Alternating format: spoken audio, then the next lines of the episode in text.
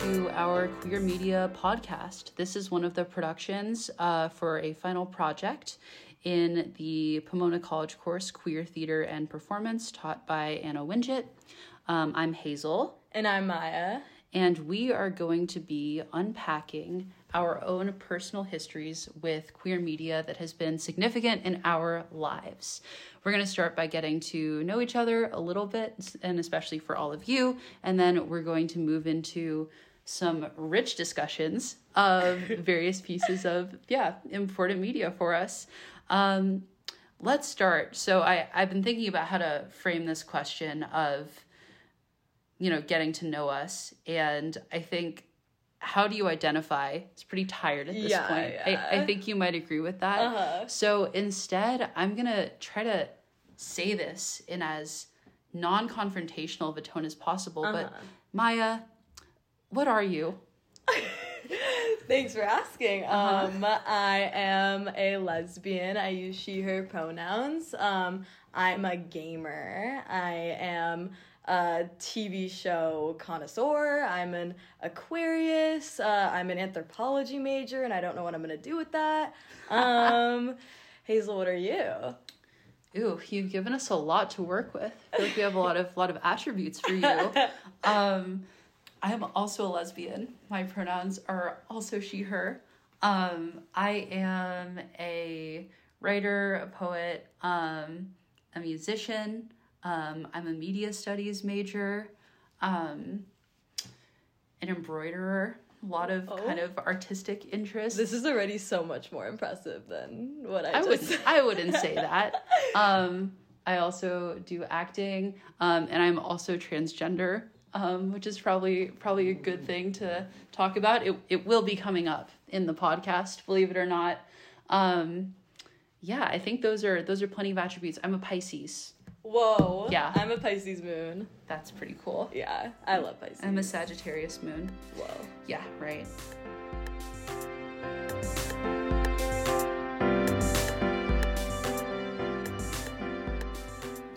Wow, what a great introduction.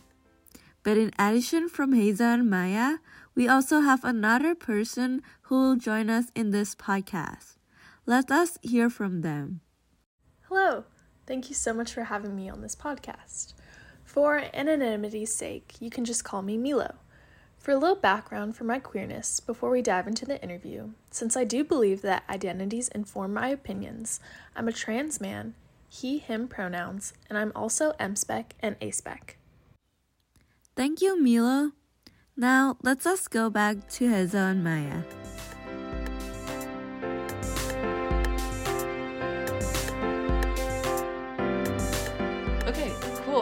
So we're also trying to cut through the noise and maybe foster some vulnerability here. So I'm just mm-hmm. gonna instead of the like "How are you?" questions, that you can be like "I'm good," because who's good?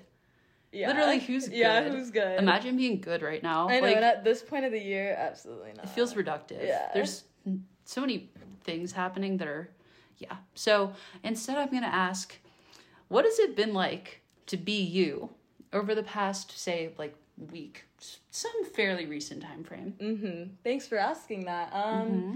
it's felt pretty like, honestly, just like my brain's just like a little machine, and I'm just like kind of separated from it. I just have so much little work to do, and I'm I'm just running on empty. So yeah. But how has it been like to be you this week? You're just kind of just slogging Yeah, I'm just slugging. Adrenaline. Yeah, a little bit. I know what that's like. Uh huh. Yeah, um I've been I've been all over the place. Um I think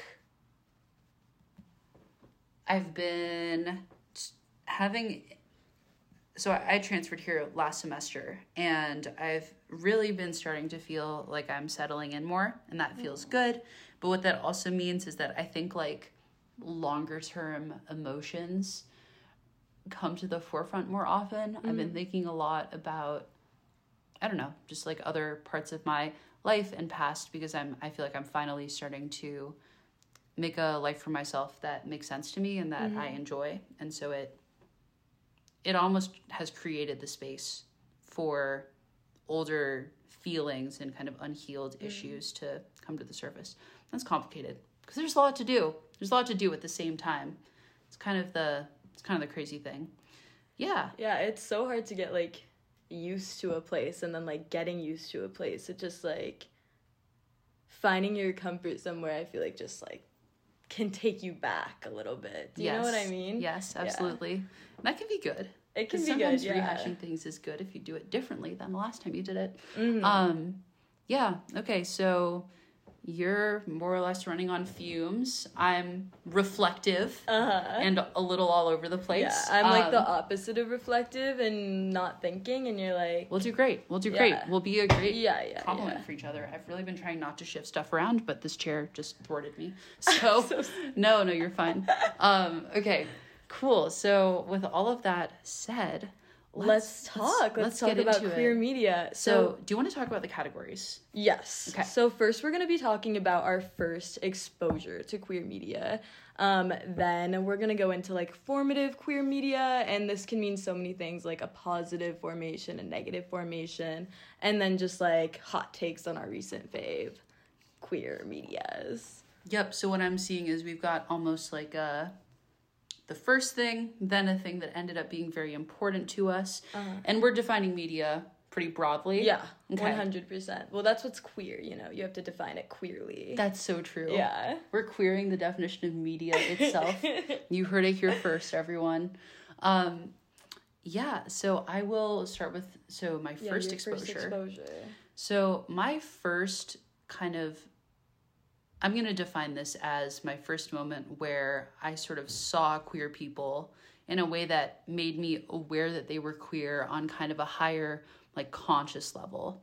Um so that has a lot to do with representation and I think that was probably the same love music video that dropped in either 2012 or 2013. Um, Macklemore featuring Ryan Lewis. When I was in the third grade, I thought I was gay. um, It's a good song. it is. And so I remember, you know, I was starting sixth grade. I had just gotten a laptop for the new school that I was at. And that gave me the ability to watch YouTube basically whenever. And I was, yeah, 12 at the time. Um, and I ended up watching that music video because I got into Macklemore and I got into You got into Shop. I did. I did get into Macklemore. I was a fan. Okay. And everyone was like, you gotta watch this video. So that same love music video is really interesting, I think, because how do I put this? It's the first gay Hallmark movie. It's so interesting because I had never watched. I mean, I listened to that song so much, but I never Mm-hmm. watched the music video until that, that class where we actually like we watched it. Yeah, Um, it's something. it's something. yeah. So, for anyone who doesn't know, the Same Love music video, which is on YouTube still, you can still go and watch it, um, was a music video that was targeted around the same sex marriage referendum in Washington state. I think it may have been for the fall 2012 election, um, but I don't remember precisely.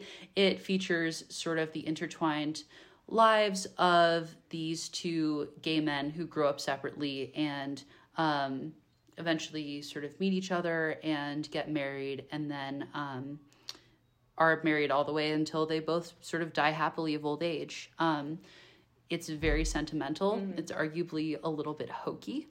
Um, and I think importantly, right, it symbolized a moment where marriage was really the center point and becoming the center point of what being a respectable gay person was all about. Um, in our class, we've learned about, you know, we've read some scholarship about the concept of homonormativity, um, which is kind of a counterpart to heteronormativity. Sort of what's a normal or socially acceptable way to be gay that we can negotiate. And if there is if there is an acceptable way to be gay in our society, is that good? Mm-hmm. Is that a net positive for gay people? I I always think about like the difference between like a gay person and a queer person. You know, like a queer person is like, oh, they're they just like don't have to be the same thing. Like I know gay people that are just like so not queer. You know. And that's what I'd kind of define like homonormativity as. Like it's just like gay but not queer. So, what's the difference for you, kind of broadly speaking? Because this is resonating with me too, but I uh-huh. want to flesh it out. I mean, I feel like queerness is is so much. It like has to do with Oh, it's so hard to explain. I like see it in an image. I can't like put it into words. It's like you cannot be someone you cannot be a queer person without going against the standard in a way, you know, and there are mm. gay people that really do fit into the standard. And like I I obviously it's harder for a gay person to like be socially like what's the word? Like considered normal. Yeah considered normal. It yeah. is definitely hard for a gay person to be like that but totally. there there are gay trump supporters. There are gay mm-hmm. um like there are bad gay people. Yeah. Yeah. But the, you know like queerness is like it's like there are no fucking limits you know mm-hmm. like you can just do whatever and there's nothing like you can be whatever and there's nothing stopping you, you know? Yeah. And then I feel like gay can be more like binary in a way. Hmm. So what I'm almost hearing is that there is a way for some gay people to be included and not be outsiders in our sort of society. Uh-huh. Um, and whereas for queer people, there's this outsider status that is almost like inevitable. Uh-huh. Um, yeah, I mean, I relate to that absolutely. Um, interesting. Yeah, I, I think the Same Love music video is a really good example of that mm-hmm. because, you know, it's two gay men who are in a monogamous relationship. They get married, and there's this big, beautiful wedding that has all of these sort of signifiers of like being progressive. The wedding is presided over by a uh, minister who's a woman. Um, and that's just sort of a little utopian feminist twist. It's very, very 2012. Of course. I think it's cool, and I think obviously if gay people want to get married, that's great. I might get married someday. Hard to say. Uh-huh. Um, but it's interesting to see, you know, growing up gay, being attracted to men as another man, um, kind of ending in this logical point of marriage, right? Um, mm-hmm. It reflects this sort of vision where what you want to do in your life is like find a life partner uh-huh. and then sort of end up with them. And of course, we know that in practice, that's often because of social standards around reproduction, uh-huh. which for most gay couples is not something that just happens sporadically, yeah. right? Um, so, what were your ideas around marriage when you would watch that? Yeah, so my family, so I'm from Northern California, I'm from the Bay Area, so I'm from an urban, liberal area. My parents were liberal people, um, Obama voters, all that. Mm-hmm. Um, and for my parents, monogamy was really important. Mm-hmm. My parents were high school sweethearts. Um, Whoa. Uh huh. Uh huh. They dated for seven years. And they got married. Um, my parents were at the time, I think, more conventional Christians than they are now. Mm-hmm. Um, and so for me, you know, I remember saying as like a 12 year old, like, I don't understand why we have all this bigotry about gay couples in the church. I felt very strongly about this. um, why can't they just abstain until marriage? Yeah. Just let them get married and practice monogamy uh-huh. and sort of save yourself for your future same sex husband or wife. And uh-huh. bam, we solved the problem. like, my parents taught me that that was a spiritually important thing. Wow. Um, because that commitment to monogamy and true love worked out very well for them. Mm-hmm. Um, my parents have a really wonderful relationship and it's very gender equal. Like, there's a lot of things that kind of defy what wow. someone our age might think yeah. about it. Um, so that was the context for me. And so I remember showing this video to my dad, and it made my father cry. I mean, the ending made my dad cry. No, that's too sweet. it was beautiful. I had this beautiful moment watching my dad watch this video as a 12 year old. And I did not grow up to be a gay man.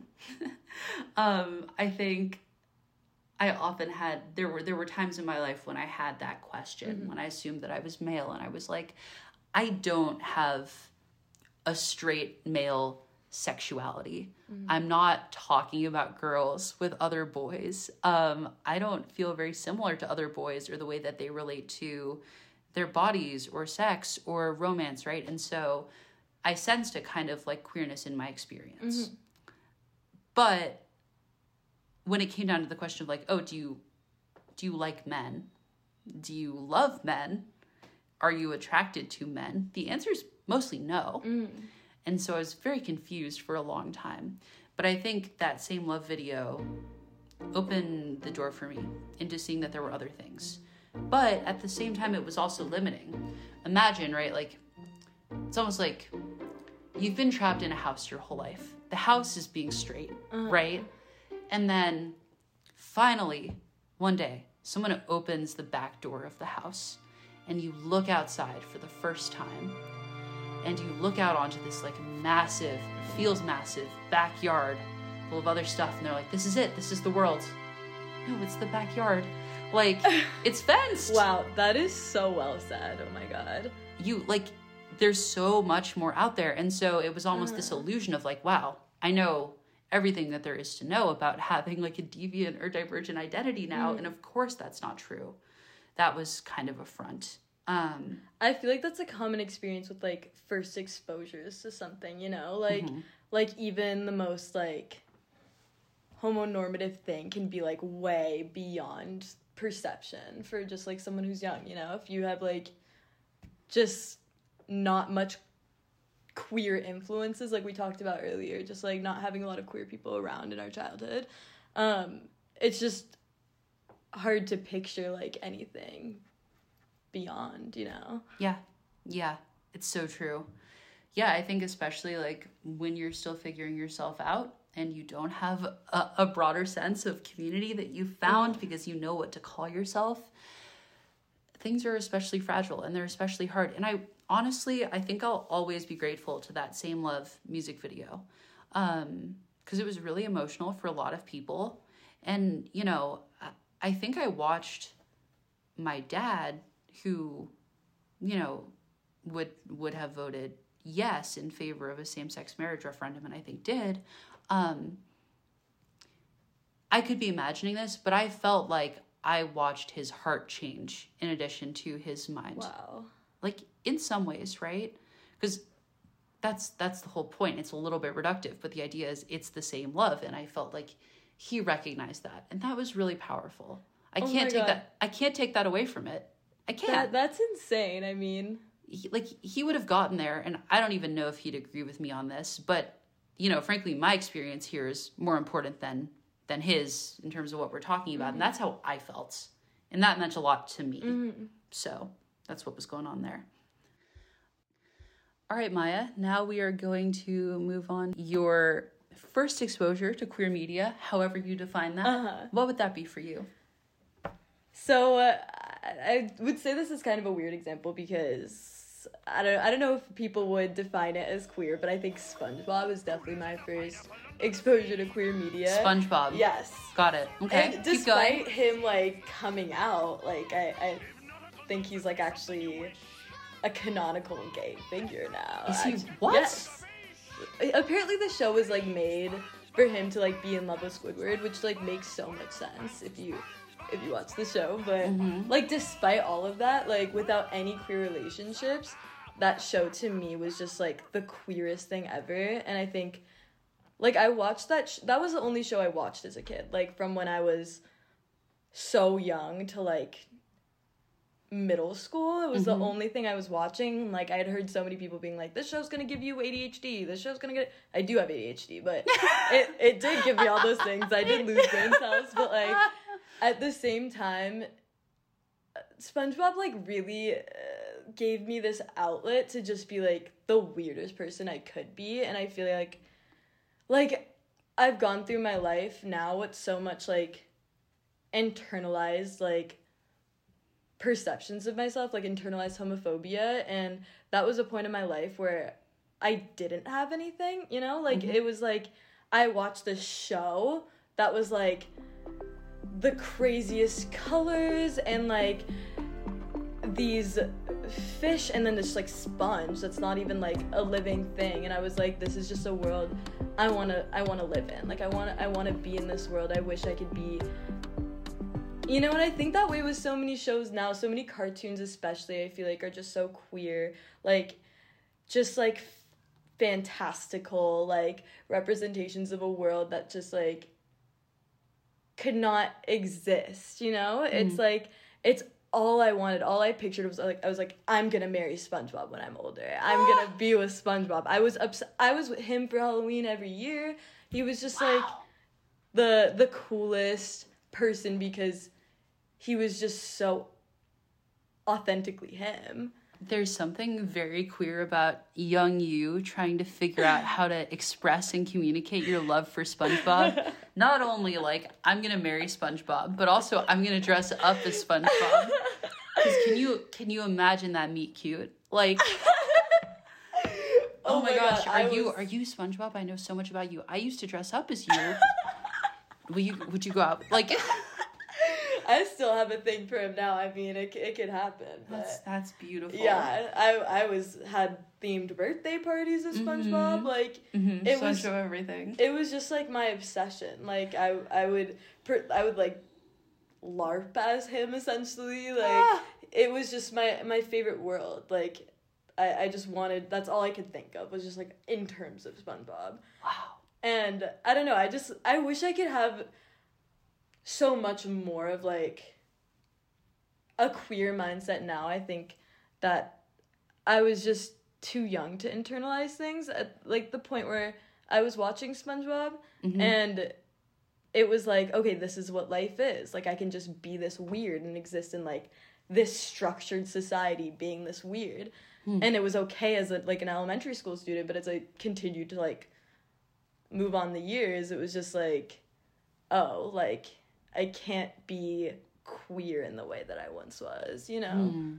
That makes sense. There's expectations Yeah. and ways that you need to act and what maybe restrictions on your creativity Yeah. and your spontaneity. Yeah. Maybe also as an ADHD person, Yeah. I would relate to that. um yeah. So what I'm hearing is in in in Bikini Bottom in the world of SpongeBob, like a lot of things are possible. So many. A lot of things are Oh possible. God. He's a sponge with like cookie parents. Wow. Yeah. That's so true. Yeah. and like you know it's funny because you have me thinking about other cartoons where a lot of things do happen but you know i think about like phineas and ferb and that show's not the same maybe there's something queer about that show i don't know probably i'm sure Definitely. uh but it's not they build a thing every day you know that's the pattern yes. It's, but in in spongebob the narrative form is a lot more random Uh huh.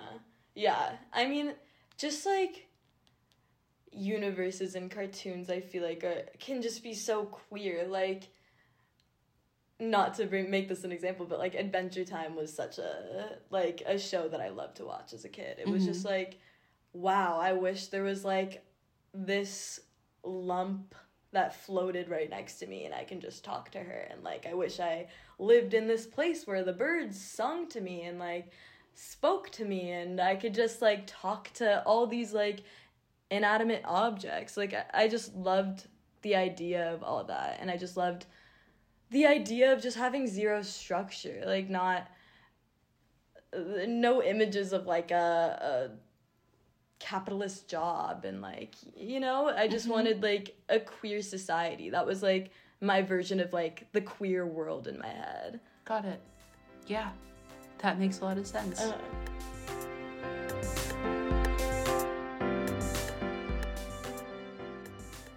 That's amazing, Hazel and Maya.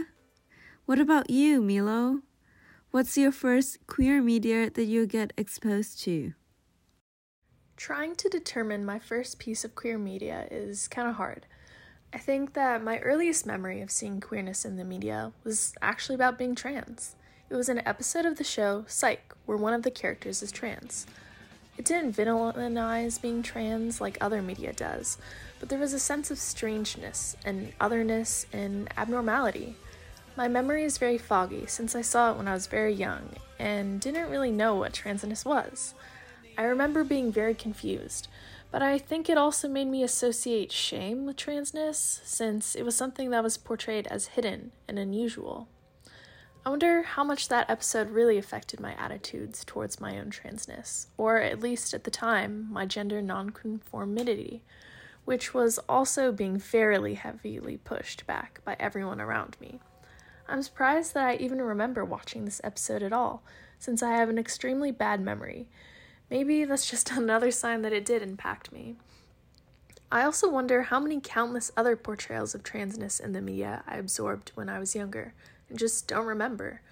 I think it's an important thing to ask and question because it helps me unpack what I've been taught about transness from an anti trans society.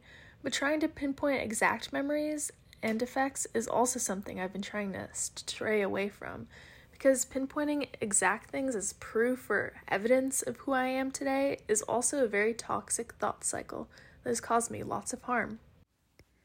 That's awesome, Milo.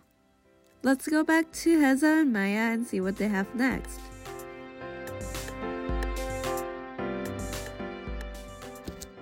Okay, so let's talk about your media that was formative for you. Yeah, there are a lot of options, obviously. Um, but one that was really significant for me was the album Expectations by Hayley Kiyoko.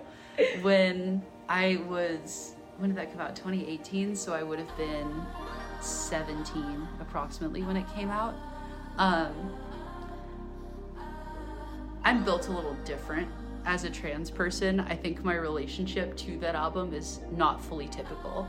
For me, one thing that was a really key aspect of my experience with that album was watching queer girls my age who were out like just love the album mm-hmm. and talk about it and for me as someone who was in like a pretty progressive school environment um, it wasn't like i listened to that album in total secret but it was a secret how much i adored that album and how frequently i listened to it and how like devoted I was to it for uh-huh. a little bit, right? For reasons that I think I told myself I didn't understand, but I kind of did. Yeah. Um, the really key song on that album for me was Sleepover, uh-huh. which I think is one of the best like queer pop songs ever made. Really? I'm not a Hayley Kiyoko stan. Like uh-huh. I'm not I don't think that she's all that anymore. Of course I appreciate her, mm-hmm. But I think that that song is really something special, and we might play a clip of it right now.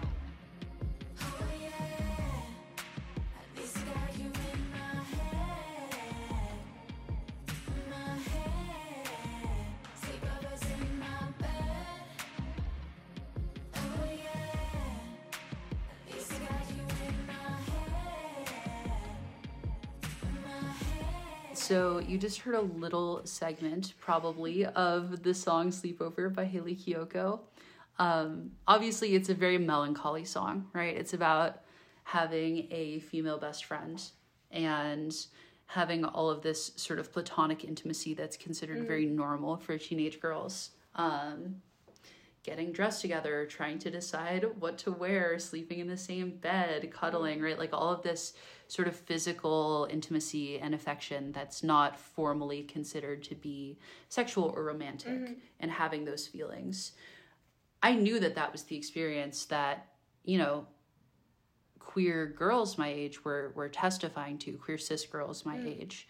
And as someone who wasn't out and who was formally a straight boy, maybe a little bit bi curious, right? Mm-hmm. Um, there was kind of an extra layer of closet to the song for me, which is that, you know, Hayley Kiyoko narrates feeling repressed and feeling like she can't express her feelings mm-hmm. for this mm-hmm. girl that she loves. And at the time, I was best friends with and had a very sapphic, like soft uh-huh. relationship uh-huh. with a cis girl who was queer. Um, where we'd like hold hands in class and it was all very sweet and neither of us could really explain what was going on. Mm-hmm. We didn't have the vocabulary for it. And so for me, the melancholy of this Hayley Kiyoko song became this like double-edged thing. It had a whole other layer for me, which is that like I wish that I could be a girl so that I could be sad in the way that Hayley Kiyoko was sad. Yeah. Like I wish I felt like enough of a girl to feel unaffirmed as a lesbian. Mm-hmm. Um, and I thought about that very consciously. You know, I used to do my little baby lesbian thing. I used to like listen to it and think about her. Um, yeah, it was it was a time. Junior year of high school was a time in my life, absolutely. Um, I'm trying to think of what else there is to say about it beyond that. Do you have any questions? Um, yeah, I do. I mean, I I haven't listened to Sleepover, but I I don't know. It's giving the vibe of like girls like girls. Yeah. Yeah, like It's the it's the sad side of Girls Like Girls. Uh-huh. And for what it's worth, everyone, if you don't know this, Girls Like Girls is kind of the breakout Hayley Kiyoko Yeah, single yeah. when she was coming off of being like a minor Disney star. And it's a very kind of happy, triumphant, anthemic song about girls liking girls. But Sleepover is its sadder cousin. That's how I describe it. yeah. hmm Yeah. Um. So yeah, I guess I would just ask like.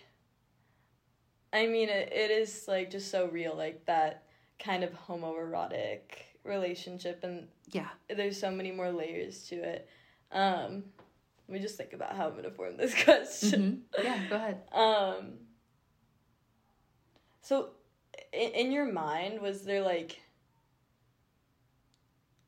Could you like define the way you were feeling in a way, like? Yeah, yeah. So I had some ways around like looking it in the face um, that were relatively clever. I think oftentimes I just wanted women to sort of like recognize me mm-hmm. as one of them in some kind of instinctive way. Mm-hmm. And for me, for a while, it simply felt easier to just be kind of post gender with the whole thing, mm-hmm. right? Really just try to think about like, well, differences in people's personalities by gender are socially constructed rather than biologically constructed. I was very invested in just thinking like the differences between us are not as significant as we've been led to believe by our society, which for what it's worth is also true. But as someone who has had a testosterone dominated and estrogen dominated body, I can say they're different experiences. Yeah. They're not the same. Um, and so I think I overplayed that in my head. Um, and so I would think things consciously like, I want to be a girl, but it was also on the level of like, I wish that there was no defined difference between me and a girl so that I didn't have to do all this work to be a girl and do all these like hard, terrifying, Yeah. scary things. I had an anxiety disorder and I was very sort of socially conscious at the time. So thinking too hard about it was a no go, Yeah. basically. Um, but this song helped me work through it.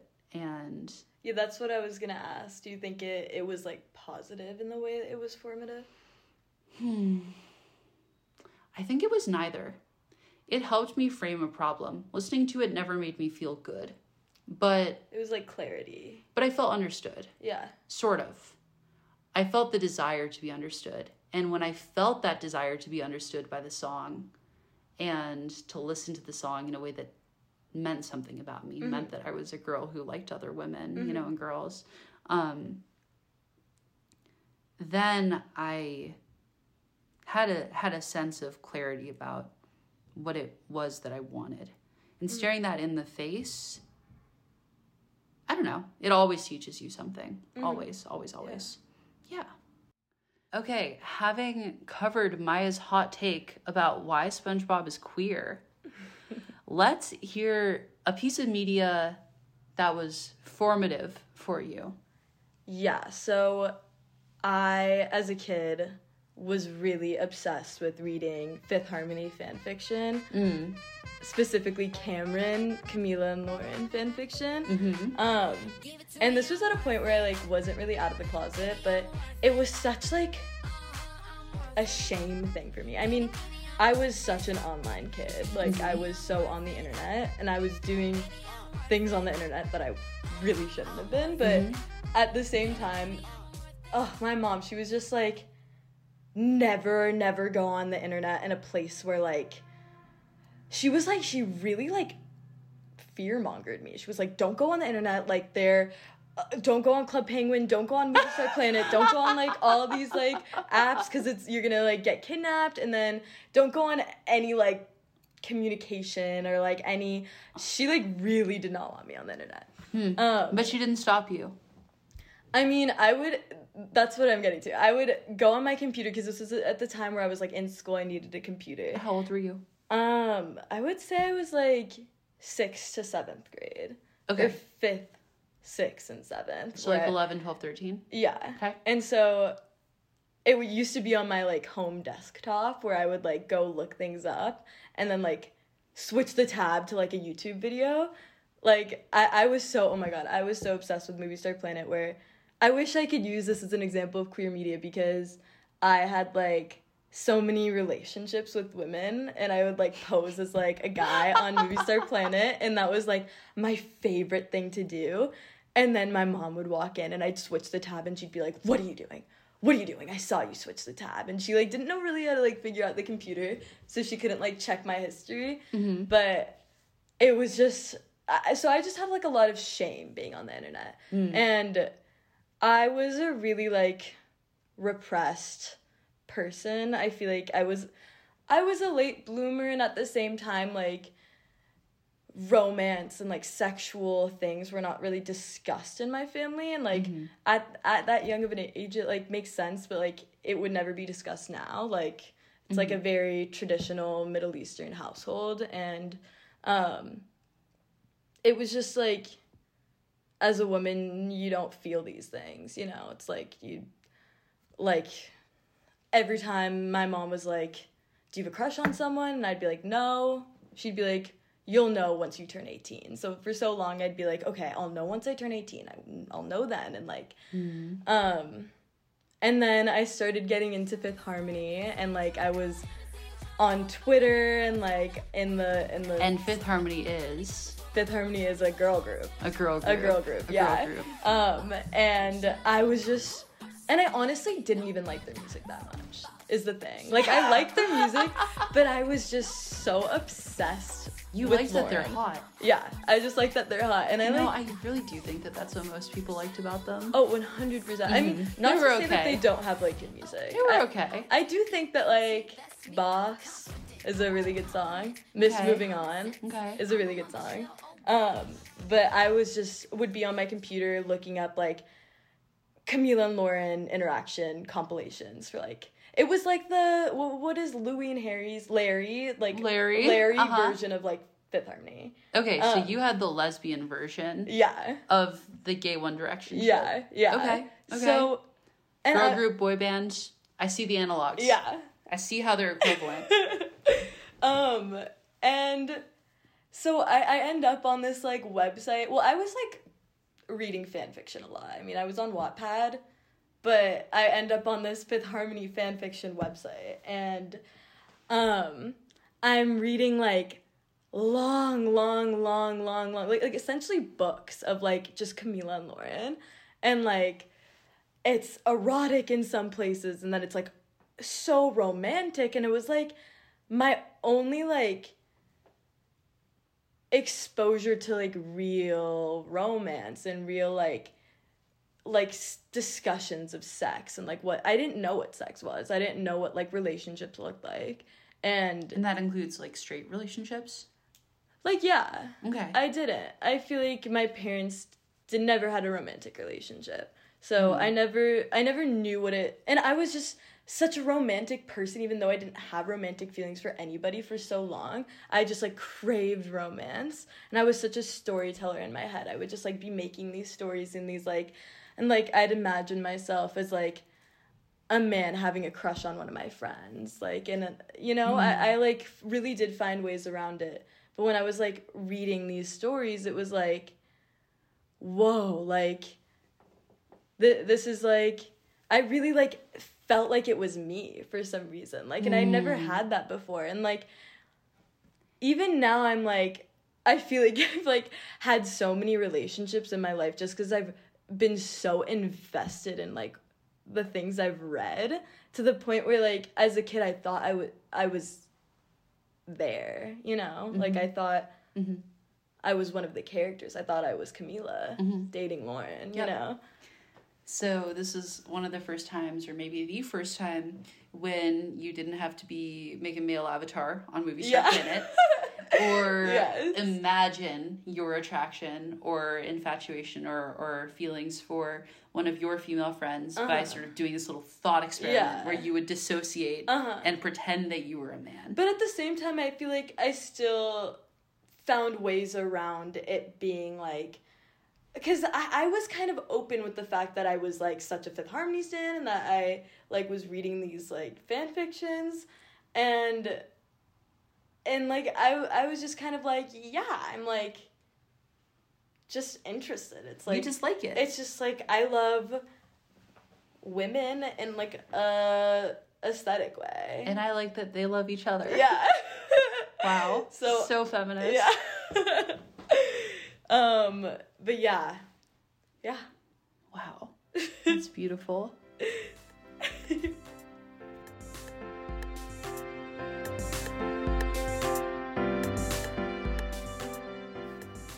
These are great stories. What about you, Milo? Do you have any formative piece of queer media?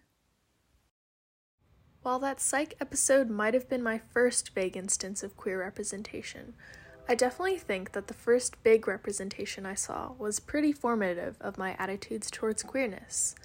It was Mitch and Cam from Modern Family.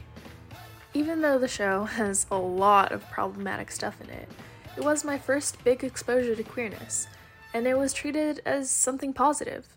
Of course, media portraying queer freedom as something that is conforming and homonormative is harmful, but I'm still grateful for it because I hadn't gotten a lot of exposure to queer media for the majority of my life.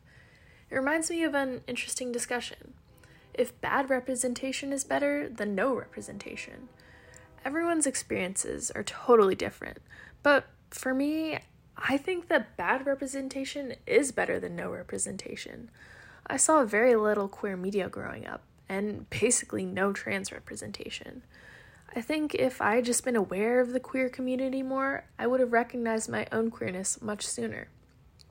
While bad representation might have made me feel bad about my queerness, at least I would have known it was an option. I think that when I was a child, it would have been easier for me to come terms with being a freak, which is how society makes us feel, than it was trying to think what I'm feeling isn't real, or worse, how my high school would describe the truth. It's a very colonial way of thinking, and it put the pressure on me to gaslight myself into thinking I couldn't possibly be feeling these feelings, rather than putting the pressure on me to just hide what I felt.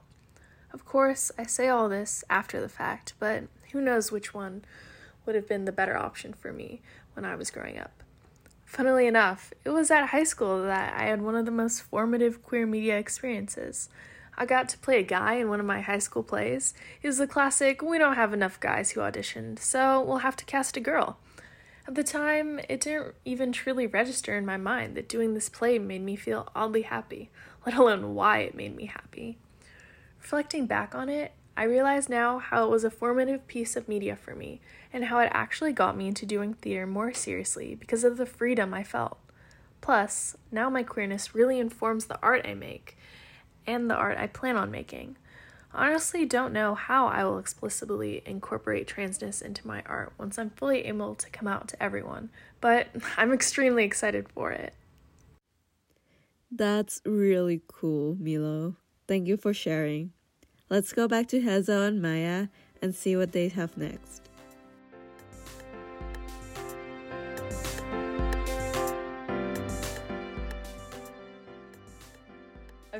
So I want to hear about your recent favorite. Recent favorite. So I'm going to define recent pretty broadly.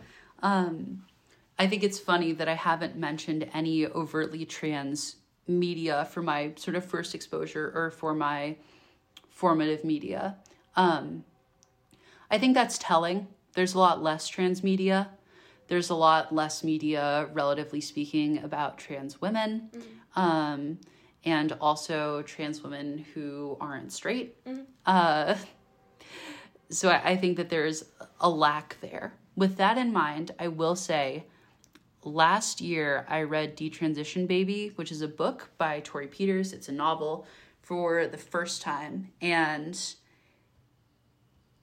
I think it did change my life in a couple of very particular ways. So, Detransition Baby is a kind of I think it's excellently written, but mm. it's it's a romance novel about two trans women and one sort of cis woman who have this sort of three-part relationship that they're negotiating with each other for the course of the book.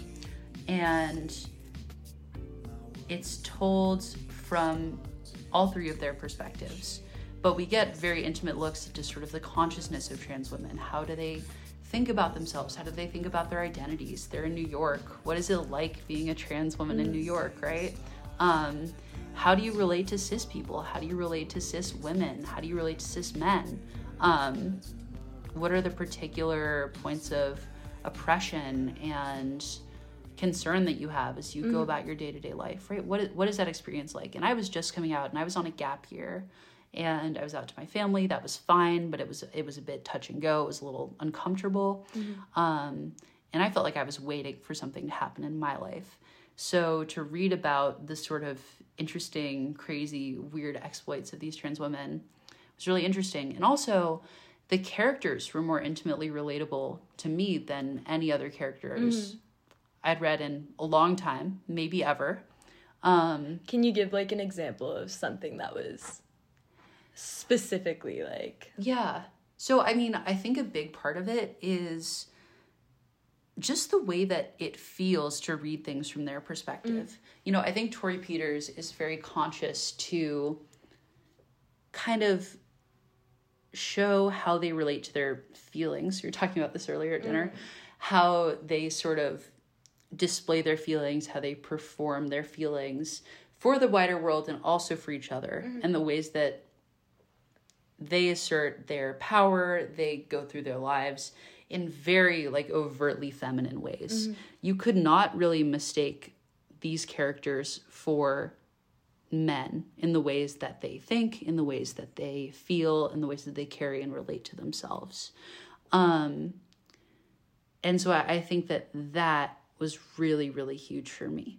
Just this understanding of obviously in a novel, you don't ever see what these characters look like. You don't have that presumption. Instead, you're more or less just dropped into their head.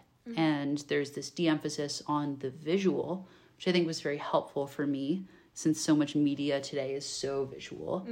Um, do you feel like it's better expressed in words? I don't know. I think it's a mixed bag. I think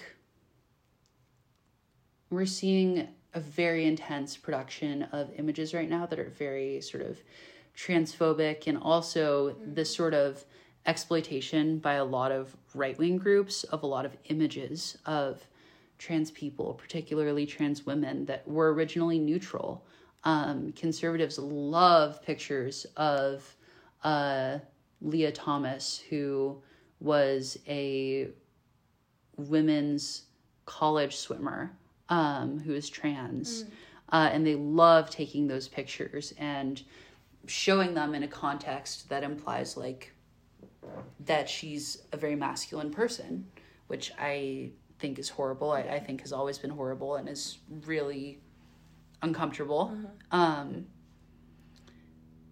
but in a world where right wingers have so much influence over image production and there are so many tropes and smears that are so caricatured.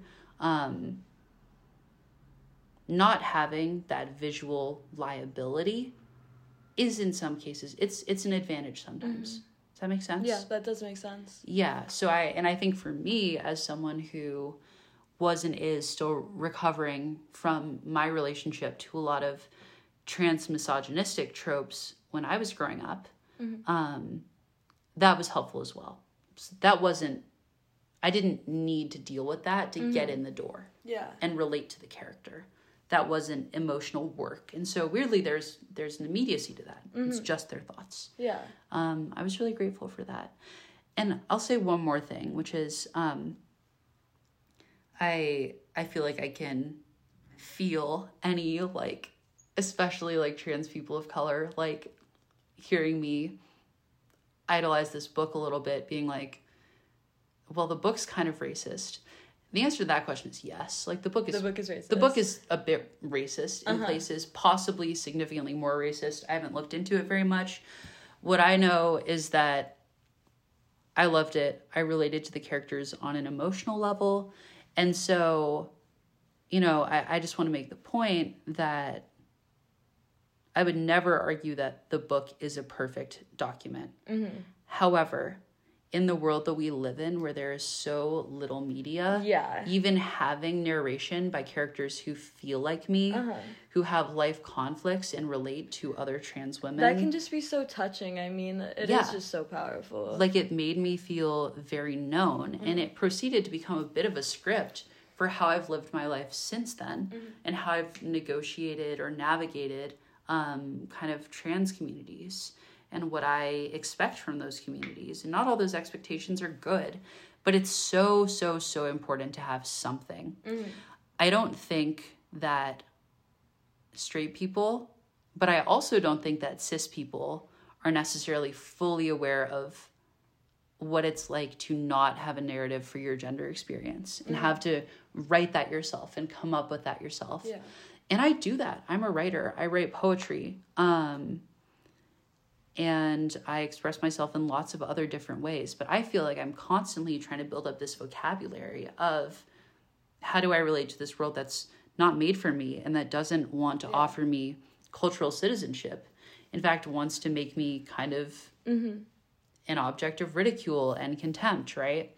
Um, And I feel like for underrepresented queer people, like, you really just have to take what you can get when there is such little representation. Like, anything can be powerful. It's not like, you know, straight cis people can just like relate to literally every other person they're yes. around, you know? Yes. Absolutely. But I think the goal is always to have something. Yeah. Because if you have a script, you can work with it. Mm-hmm. And there aren't many for us. Mm-hmm. And that's a that's a sort of vacuum or a burden that I feel producing that something from almost nothing.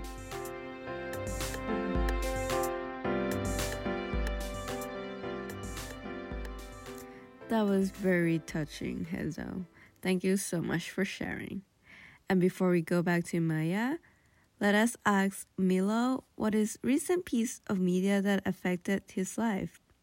What do you think, Milo? Besides the ones I mentioned, I'll be honest that not a lot comes to mind.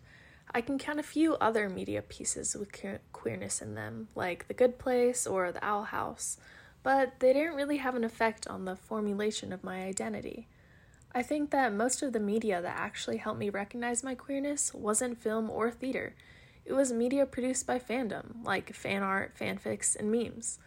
Every time I think of a character or show that really helped me, I realize it's literally just a headcanon and not actually part of the show or movie itself. Now that I'm thinking about it, I'm realizing how strange that is. That the internet, let alone internet culture, hasn't been around for very long, and yet it was the media platform that affected me the most. I think it's a lot easier for queer people to find a spot in internet fandom spaces now because it's so accessible compared to trying to produce a queer film or something which has been produced by queer people for a very long time, but it wasn't as accessible to find. I think my experiment experience must be a very Gen Z experience. I'm really curious now about what the experiences of the younger generations are since they are getting access to the internet at much, much younger ages.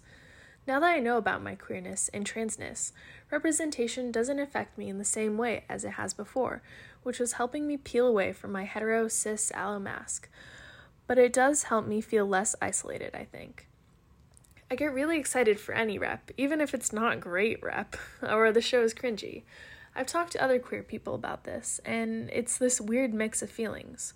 For example, we don't want to be praising Netflix for adding a queer secondary character who's just a stereotype, but also sometimes our minds still latch onto those characters, and we still love them or project onto them, etc. I literally just saw my first representation of a trans guy like less than a year ago, and I couldn't help but obsess over it, even though I don't really like the show. And this character is played by a cis guy, and it was just really bad representation. I think that it's okay to allow yourself to enjoy these kinds of medias as a break, as long as you're still putting in the work to recognize what's not good about it and how to deconstruct your own thoughts and what you've been taught. That was very thoughtful, Milo. Thank you for sharing it with us today. Now, before this podcast comes to the end, let us go back and hear Maya thoughts.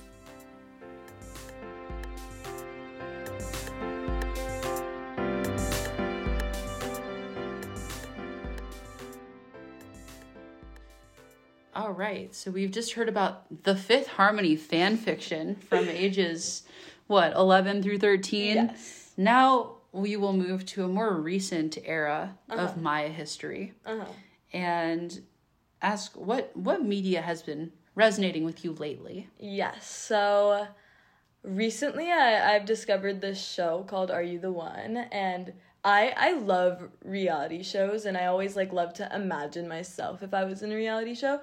But it's so hard to do with shows like Love Island where you have to be so mannered and like so uh, oh my god, it's like well, it's just such a straight show, you know? It's just like you are like a little female and you have to wait for like the men to approach you know? It's just like so structured in such a like specific way like you have to wait for him to kiss you and then you can't say this because it's out of order and you um da da da whatever there's often literal literal rules for how you're Yeah. supposed to engage and Yeah. those are often very gendered and sometimes they're backwards and sometimes they're conservative in the guise of being what old fashioned or fairy Yeah. tale oh my gosh true love that I kind know, of thing and it's like it's so entertaining to watch, but it's also like horrifying to imagine myself in that context, like kind of like being a I don't know, not this is kind of like foul, but like being a self-aware person in a in a, a room full of like people that are just like going along with this like this thing and doing it so well and like being someone who like feels anxious in a room full of people like that you know it's Mm-hmm. Yep. just like terrifying like like you've seen too hot to handle like can you Yep. Imagining yourself in that in that context with like no i'd be these paralyzed people it's like terrifying i'm not screwing anyone over on that show like Yeah. i yeah I can't pull that off. I care too much about other people's feelings. I also care too much what they think about me to want to offend them. yeah and it's also just like how would i ever speak to these people you know like i, I don't think I If you could saw ever- them on the street, if I was in in Love Island with them or Okay, in okay. How could I ever communicate with these people and make like a relationship? would you speak the same them? language? Do Yeah, you care I- about yeah. the same things? I, I don't think we'd have much to talk about.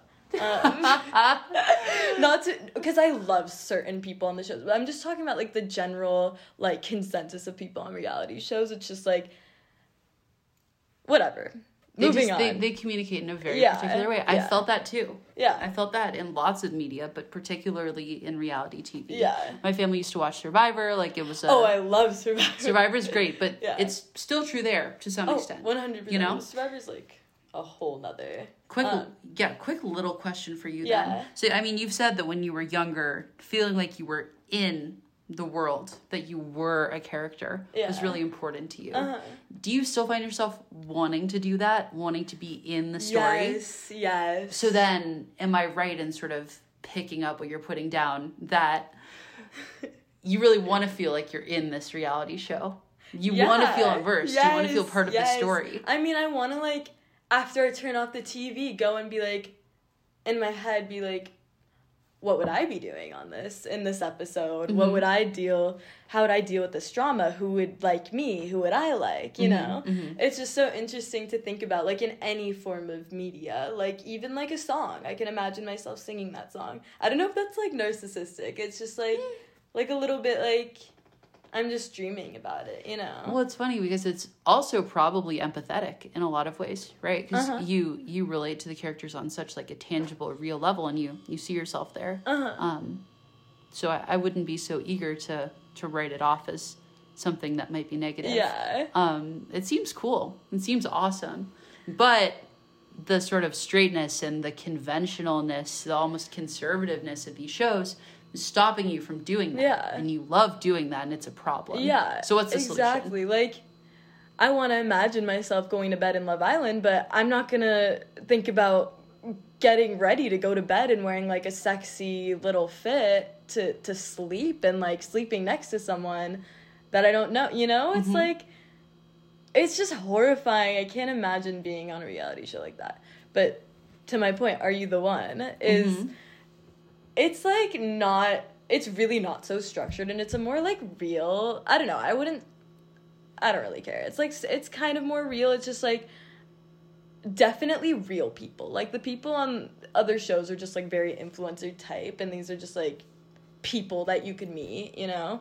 And um there's a lot more like deep communication and there was a queer season of are you the one? Okay. and it was basically like the, the objective of the show is to like find your perfect match and you're like in a room of like 20 people and like for the straight seasons it's like 10 girls 10 guys and like one of the guys is your perfect match but you need to figure it out. And then for this season it was just like 20 bisexual people and like of all different you know? Um and it was just so interesting to like see the differences between like a season like that and then a show like Love Island where it's so structured. Like th- at one point in the show there was like an orgy with like five people and like a bed and like they all just like decide that they wanted to have sex with each other. And it's like it's just so like there are no conventions in a queer space. Like everyone got cl- so close so quickly. Mm-hmm. And there was still like kind of like a possessiveness for sure. Like um but in a really queer like lesbian way They're still human. yeah They're yeah still human. Believe it or Um, not. yeah but it was just so cool and i feel like i really could envision myself it like kind of felt like our colleges like that- you know what i mean I don't know Like- what kind of experience you're having at the Claremont colleges, but no, no, no. All, all jokes aside, I, I get it. I do. You know? I do. It's it's a queer place. It is. yeah I I've, ju- I've just never completely. been in like see uh, yeah of course it's not completely but i've just never been around so many queer people Mhm. and like yeah it, it, it was it, it's interesting it, it's just interesting to see how queer people communicate and get to know each other and like situate themselves on television television oh my god um as opposed to like a straight like really famous like influencer type show you know and they had the chance to do that. The show gave that to them. Yeah. And they took it. Yeah. And apparently it's great. So It- it you'd, is really you'd good. recommend it. i would recommend it i mean it is a little bit wild like That's okay. I like wild. yeah i think you would enjoy it it's Okay. definitely like very comedic it's it's hilarious and i love Okay. it Nice. We have our first, I think, um, unequivocal recommendation of you should watch this. yes this. you should watch it I think for the entire episode, we've been hedging a little bit. Uh-huh. I know this is old. I know this is a little outdated. I know same love is a little homonormative and a little reductive, and maybe marriage isn't the goal. But but are you the one? but are you the one is great you should Yeah, watch that. you should watch You it. should watch that. Yes. And you never know. Some college students might be might be sitting in a room much like this one 10 Uh-huh. years from now and being like, "You guys remember that show? Are you the one from when we were like 12?" and they'll be like, 12. "That show sucked." But it taught me about being gay. And that's yes, beautiful. exactly. Maybe they'll do the same thing that we did. You I never thi- know. I think it will happen. Yeah. It's always possible. I hope there will be more queer reality shows too. me too. Yes. There are some ideas that I would really Oh my god, really go so for. many queer survivor Yes. would be great. Yes. Yes. Yes. Oh, that's beautiful. Sometimes it's exciting to think about the future One hundred percent. because also so little queer media has been tried that if we just had the money, like if you had that job, Oh my god. it would be amazing. It'd be amazing. you just throw ideas to the wall and like queer people are so vibrant and dynamic and insane and Uh-huh. interesting that it's just cinema no matter what you do. Yes. It's not just TV. It's something too else. Too true. Too true. Yes. I love being gay. So fun. Me too. Okay, I think that's a good place to wrap up, honestly. All right, everyone. Thank, Thank you you so much for thank you listening. thank you for tuning into this episode. Um, I'm Hazel, I'm Maya. and you've been listening to the Queer Theater and Performance podcast on Queer Media. Have a wonderful day or night wherever on the globe you are. Bye. Bye.